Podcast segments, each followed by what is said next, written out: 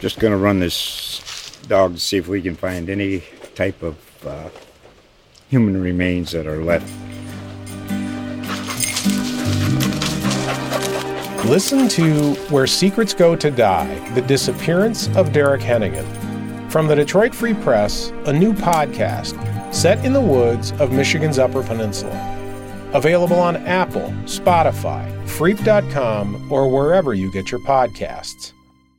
This is Cover 2, a podcast on the Cleveland Browns. Hit! Browns are going to win! Bayfield, end zone, Landry, touchdown! With Dan Kadar and Browns beat writer Nate Ulrich of the Akron Beacon Journal and Ohio.com. With Steve Dorschuk from the Canton Repository. Intercepted! Picked off by Denzel Ward! Chubb will take this all the way!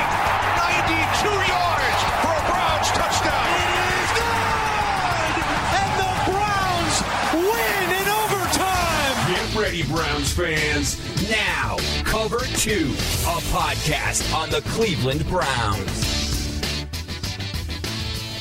Hey, everybody. Welcome back to the podcast. This is Dan Kadar, joined by Nate Ulrich. Today we are recording a podcast for the first time in a long while since the Cleveland Browns hired Kevin Stefanski as their latest head coach. Nate, that's the term I like to go with, their latest head coach, because who the heck knows what's going to happen with this franchise going forward, because it's very strange. But we will talk about not necessarily Stefanski himself and if it's a good hire and that kind of thing, but we're going to talk more about the stuff that surrounds Stefanski, the coaches he's surrounding himself with, the front office and stuff like that. But real quick, Nate, I want to divert right off the bat. We're coming off a Freddie Kitchens regime where Freddie was kind of, to me, sometimes a little goofy, kind of aw shucks, I'm from Alabama type of guy. Kevin Stefanski seems very personable. He doesn't seem like a fake hard-ass coach like we see a lot in the NFL. He seems very affable. What are your thoughts on Stefanski the guy? Because he just seems like a good dude. Dan, I don't know him at all yet. I've barely been able to speak with him. Actually, the only times I've been able to speak with him are asking him questions and media availability. Mm-hmm. So that's been twice so far. January 14th in his introductory news conference, which was exactly the one-year anniversary of Freddie Kitchens' introductory news conference, to your point about the latest coach. And the second time interviewing Stefanski in a group setting was last night. So we're recording on Thursday, about 11 o'clock a.m. So yeah, Wednesday night at the Greater Cleveland Sports Awards in downtown Cleveland. But in terms of how he comports himself in his media availability, I'm really impressed. I mean, he comes across as advertised, super sharp, really quick and intelligent and insightful when he wants to be. He is masterful at saying a lot without saying anything. A lot of coaches are good at it, but, you know, this is a guy who just became a head coach and hasn't, you know, been in front of the media a ton. You know, he was only an offensive coordinator for one full season. And the way the media availability in the NFL works is when you're a coordinator, you talk once a week. So, You know, he talked once a week, you know, last season. It's going to be every day here coming up soon as the head coach of the Browns. But so far, he's been extremely polished and just, I think, masterful in the way he's been able to conduct his media availability thus far. In terms of, like, what I'm trying to say, not only being insightful when he wants to be, but being completely evasive without letting anything slip. You know, that was one of the things about Freddie Kitchens and John Dorsey. You know, they both would not answer when they didn't want to, but once in a while they would let something slip. And a perfect example that comes to mind is, you know, the day John Dorsey hired, because I'm in coaching and GM search mode, the day John Dorsey hired Kareem Hunt, which technically is true, Kareem Hunt signed with the Browns, I asked John Dorsey, does this make Duke Johnson expendable? And I expected him to say, oh no, we like, you know, we're Nick Chubb, Kareem Hunt, Duke Johnson, that's going to be great. He said, well, it doesn't make him expendable yet. And everybody's like, whoa, I can't believe he said that. Like, I don't see Kevin Stefanski slipping up very often. Like, and John Dorsey, don't get me wrong, John Dorsey was very good at not doing that. But, you know, every once in a while, something like that might come out. You know, he did go on the radio right after he got hired, and Dorsey, I'm talking about, and say how he needs to get real players. And, you know, obviously that did sit well with some in the locker room at the time. So, you know, there were moments that Dorsey had along those lines. Stefanski he's so polished, I just don't see him cracking like that. Now, you know, when he's up there every day and he has to do it day after day, and subject matters become difficult in terms of the questioning, we'll see if it holds up this way. But right now, he seems like I guess if you're an NFL PR director, he's like your dream, because he's going to answer really well in the interest of the Browns, and not necessarily, you know, give the media sound bites. But at the same time, be insightful and give good answers about topics that he's okay with giving good answers about. Right, yeah, and he certainly seemed to win the fan base over pretty quickly, I from my point of view at least. But let's talk about the moves he is making on his coaching staff and your thoughts on those. You know, we just found out that, you know, the Browns are going to retain special teams coordinator Mike Priefer, which I think is smart. They're going to retain Stump Mitchell as running backs coach, which, you know, coming off a season where Nick Chubb was the team's best player, and you mentioned Kareem Hunt, that seems smart. But beyond that, Nate, there are some interesting things going on here. The biggest name guy he has brought in so far has been offensive line coach Bill Callahan. Chad O'Shea was brought in, and he's been very highly thought of in the past as the wide receivers coach and passing game coordinator. So that's kind of the offensive coaches we know so far, right, Nate? Is there anybody I'm missing on the offensive side? No, Chad O'Shea receivers, Bill Callahan offensive line, and Stefanski's working through quarterbacks and offensive coordinator candidates. So it was interesting, yesterday at the Sports Awards, I asked Stefanski if he's committed to hiring offensive coordinator, just because January 14th in that previous media availability, he had said that he wasn't, you know, dead set on calling the plays. It would just depend on who he hires. And we haven't really heard a lot of buzz about offensive coordinators yet, so I just asked him, are you committed to hiring one? And he said that remains to be seen. So my thoughts on that are, you know, I kind of have these philosophies or general rules, and there are exceptions to all of them. Like, one of them is it's never fair to fire a head coach after just one season. But Freddie Kitchens, I concede, was an exception to the rule. It just, there were no signs that it was going to really turn around. So another one of these like little rules that I've come up with, I just don't like a first-time head coach calling the plays. I mean, I know it happens all the time. We've seen it many times with the Browns, and maybe that's why I'm so turned off by it, because I've seen it crash and burn so many times here. But I just think there's so many, you know, game management responsibilities of a head coach that it's an awful lot to juggle when you're trying to do that and call plays.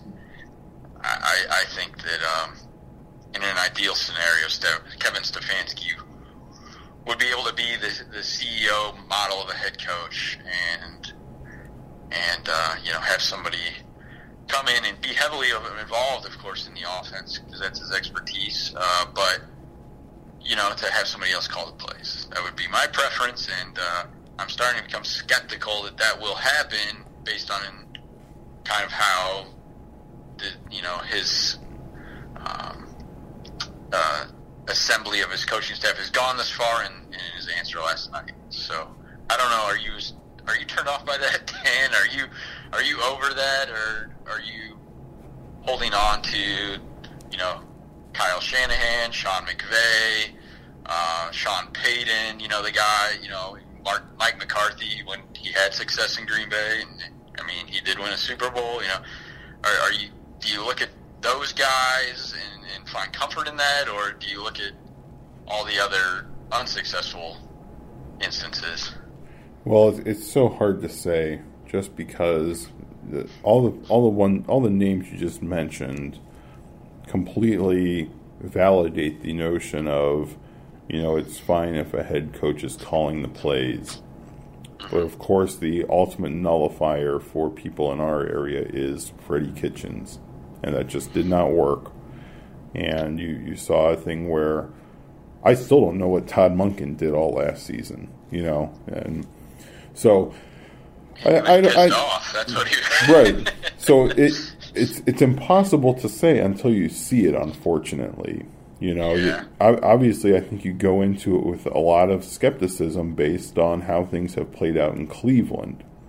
But sure, yeah, you know, I mean, Shermer, same thing. It wasn't just Freddie, to be clear. You know, right here, we've seen this over and over again. Here's the thing about Stefanski that makes me comfortable with him calling plays, and it's not just because he's a obviously smart Ivy League guy.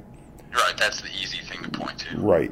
Everything I know about him, or I've heard about him, is that he is extremely receptive to suggestions and feedback from other coaches. Now, how receptive and open he is as the head coach, we'll find out.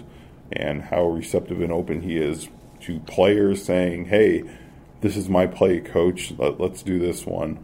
I don't know. But, you know, Chad O'Shea, I think, is very interesting in that, you know, in the passing system, he should be able to say, hey, Stefanski, these are some really good plays. I never got that impression with Freddie Kitchens, that he was very open to listening to play calling suggestions from anybody else. And maybe I'm completely wrong, and I don't know for sure because, you know, obviously I'm not in the building with the coaching staff as they put a game plan together. But the thing I like about Stefanski and why I'm less concerned about him calling plays is the guys he's surrounding himself with and his openness to listening to suggestions. So it's a thing where I think you're right, Nate. I'm not sure the Browns are going to have a play caller that isn't Stefanski at this point. We'll see, but I that's my take on it, at least. You know, any response to my response there? Well, it's just so funny that, you know, we always record this podcast knowing that with the way the NFL is and the way the Browns are, that news can pop up at any moment and something we discuss can become obsolete by the time you guys listen to it. Mm-hmm. Well, NFL Network's Ian Rappaport just tweeted that the Vikings are making Gary Kubiak their offensive coordinator. Makes sense. So there you go. I mean, that's a little bit of a development related to what we're talking about. I mean, Kevin Stefanski spent last season in Minnesota with Gary Kubiak, and if he could have lured Gary Kubiak here, that would have been somebody who he would have totally been comfortable with calling the plays. He could have been the CEO, head coach, and ease into his new job without having to juggle all of it like we're talking about. But there you go. Gary Kubiak staying in Minnesota. Yeah, and look, I don't think that's totally surprising. And no, it's not, but I think that's one that you could... It was easy to say, wow, if Kevin Stefanski could get him here, that's how that would work. And, well, he's not, so it makes sense that Kevin Stefanski would have known that yesterday when he said it remains to be seen if he's hired offensive coordinator. You know, he probably has known that that door wasn't going to be open for him. Right, yeah. And, I mean, look, Minnesota has a good structure there for Gary Kubiak. His son is there, Clint. And, you know, Gary Kubiak is basically joined at the hip at this point with offensive line coach Rick Dennison. So, you know, that's a good thing for them, I guess, but whatever. So that's kind of where the Browns are at on the offensive side of the ball with the coaching staff. And like Nate said, we'll see how things develop here and who else they might bring in. But the staff's really starting to come together. I mean, you know, a tight end coach maybe, stuff like that, small things here and there. But I think the core is here. On defense, it's Joe Woods, right, Nate? The 49ers defensive backs coach. He's going to be the guy. Yes, and Kevin Stefanski confirmed last night that he has no problem waiting for Joe Woods, which is what he has to do because the 49ers obviously have advanced to the Super Bowl, so he will not be able to finalize a contract with Joe Woods until after the 49ers and Chiefs play on February 2nd. But that is the guy. Mm-hmm. So, you know, there's a lot more ambiguity to the defense, I think, Nate, and the other coaches that they're going to bring in, you know, like a linebackers coach, defensive backs coach, because the Browns just aren't retaining any of those guys. Do you think they're making the right move in moving on from Steve Wilks and his staff on defense? I do. I know there are a lot of legitimate reasons that you can point to, and I'm not even calling them excuses. I'm calling them legitimate reasons with the injuries, with the Myles Garrett suspension, with Jermaine Whitehead losing his mind, threatening people on social media again, and cut. Like there are a lot of personnel issues that Steve Wilks had to deal with. Having said that, I just wasn't, you know, blown away. I wasn't overly impressed with, you know, the defense and what was done last season. So I thought that it would just make sense to you know, get somebody. And Kevin Stefanski, just like you mentioned Mike Priefer, he spent 8 seasons with Mike Priefer in Minnesota, so it makes sense to retain him. And Mike, obviously, the special teams had vast improvement on our Priefer. Mm-hmm. You know, 2019, his first year with the Browns. And Joe Woods is a guy he worked with for many years in Minnesota, so he's bringing in guys he knows are good coaches. And he feels really comfortable with them. He trusts them, and you know, that makes a lot of sense why he would go to Joe Woods. And Joe Woods has some experience. He's you know, as a defensive coordinator, he held the role for 2 years in Denver. He called the plays, even though he had a defensive-minded coach, Vance Joseph. Woods did call those plays. So, you know, he's got some experience under his belt, and the 49ers are amazing, you know, defensively. You know, they're totally dominant, and I'm sure, you know, when the Browns are interviewing Robert Saleh, and he really impressed the hell out of him, and he made a strong case for himself in that head coaching search.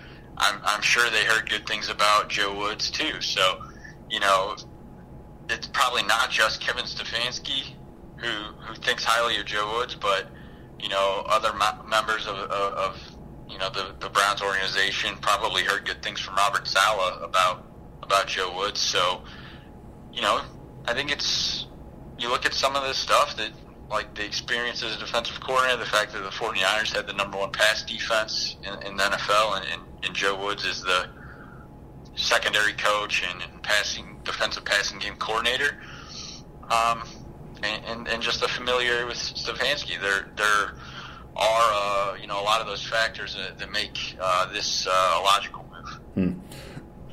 Excuse me. Let me ask you this.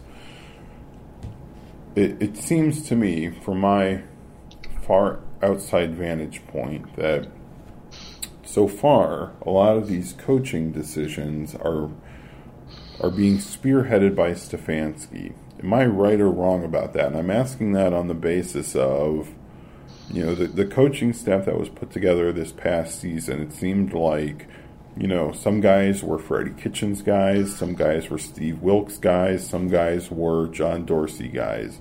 And to me, that was a problematic combination of a ununified vision from the coaching staff. Do you think Stefanski is the main guy behind these hires? And do you think that kind of shift for unity is what this franchise badly needs?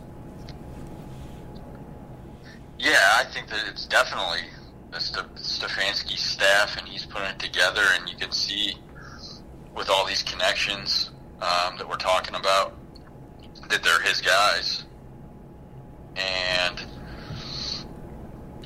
he never worked with, like, for example, like, okay, some of them aren't so obvious. Like, he never worked with Bill Callahan before, but he explained yesterday how they have many mutual friends, many mutual coaching friends and connections that way. So he already knew what Bill Callahan was all about, and obviously respected his resume and body of work as a coach, and loves and treasures the fact that he's been an NFL head coach before, and says he'll lean heavily on him. So I think, yeah, Dan, last year Freddie Kitchens got some of his guys in here, but there are a lot of John Dorsey guys, you know, and John Dorsey really kind of orchestrated the assembly of the staff in many ways. Not saying that Freddie, you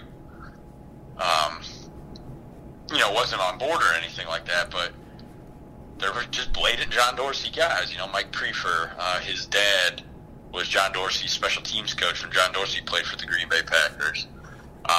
James Campen spent years and years and years with John Dorsey in Green Bay.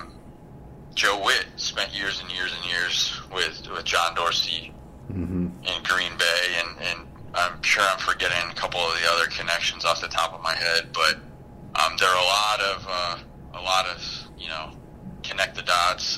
Well, you know, obviously this guy was strongly recommended, to say the least, by John Dorsey. Right. You know, and then Freddie said, oh, yeah, sure.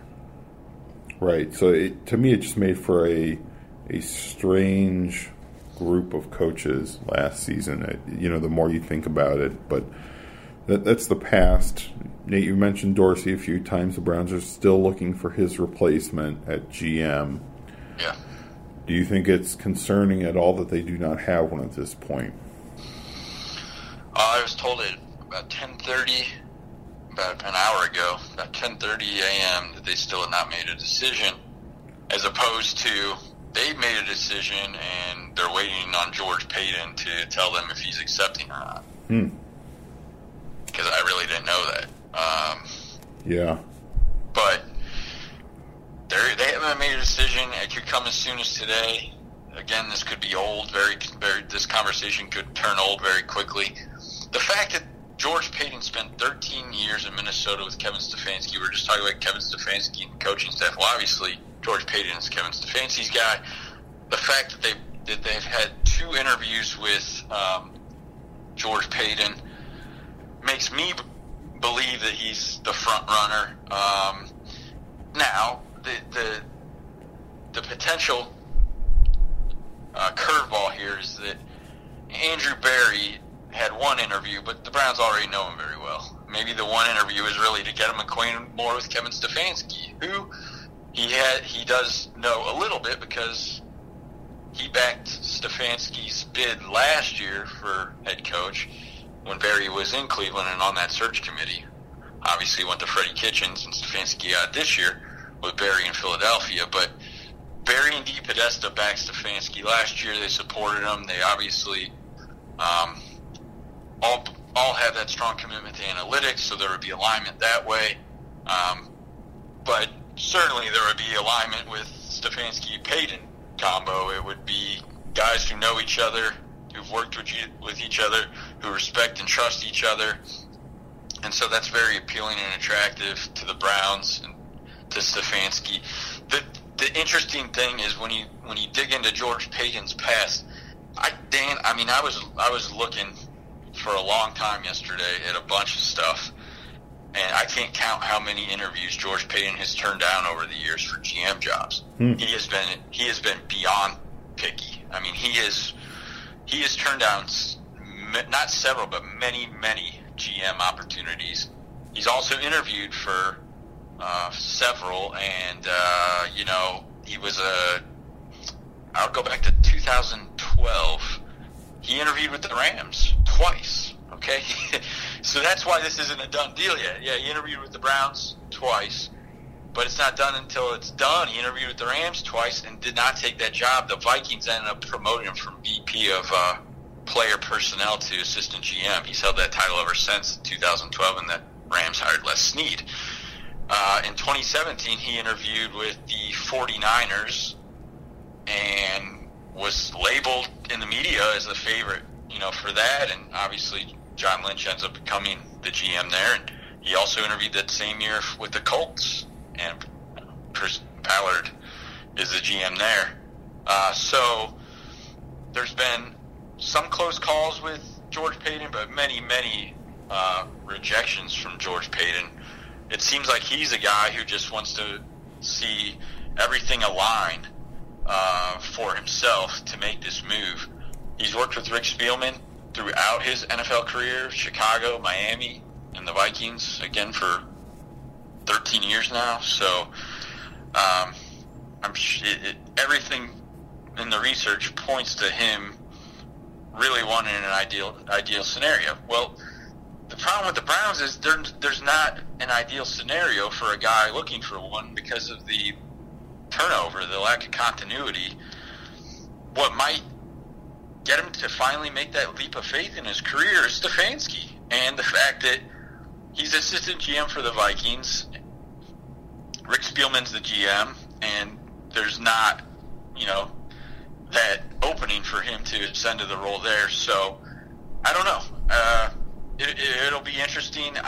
I'm stuck on him as the favorite, but I would not discount Andrew Berry either. And obviously they interviewed another guy, the New England Patriots director of college scouting, Monty Osanford. But I look at it as George Paton being the favorite, but Andrew Berry certainly a possibility. I agree completely. Excuse me, golly, got a cold, so I apologize for the coughs and whatnot today. But well said on the George Paton front.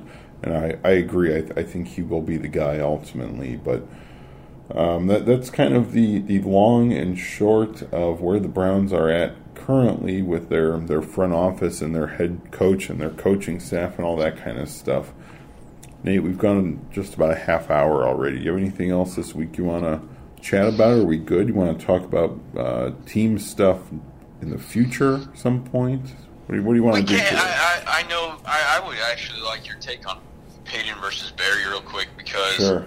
I mean, I know that you see it's hard for me to, like, you can assess what Rick Spielman's done in the draft throughout the years, mm-hmm. and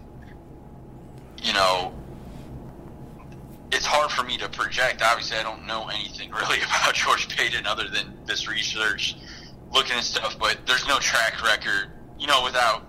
I mean, it's Rick Spielman, so it's hard for me to have a strong George Paton take other than I like the fact that it seems that he has been groomed for a long time to ascend to this role, whereas Andrew Berry's a lot younger with a lot less experience and, frankly, was here, during some really bad, historically bad, I should say, years for the Browns.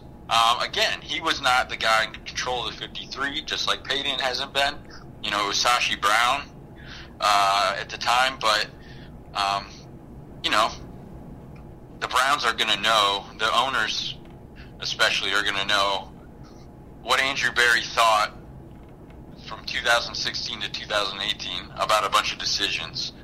And I know that the Haslams are huge fans of him and didn't want him to leave. And he ended up going to Philly. Mm-hmm. His VP of football operations got a little promotion that way, so he did leave. But John Dorsey is gone now, and they're looking at potential reunion with Andrew Berry, and I get all that, but I'm asking you for your take with, and also saying that I would lead Paton. Right. Well, look. What do you think? What do you think of that? Here's the thing with me about Andrew Berry.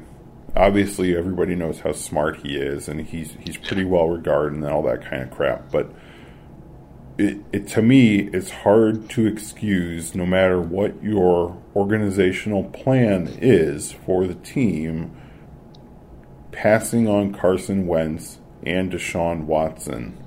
And to me, that look, you can argue about both of those players, particularly Wentz and his injury history. But when you actively avoid two franchise quarterbacks like that, it has to cast some doubt on your ability to properly run an organization.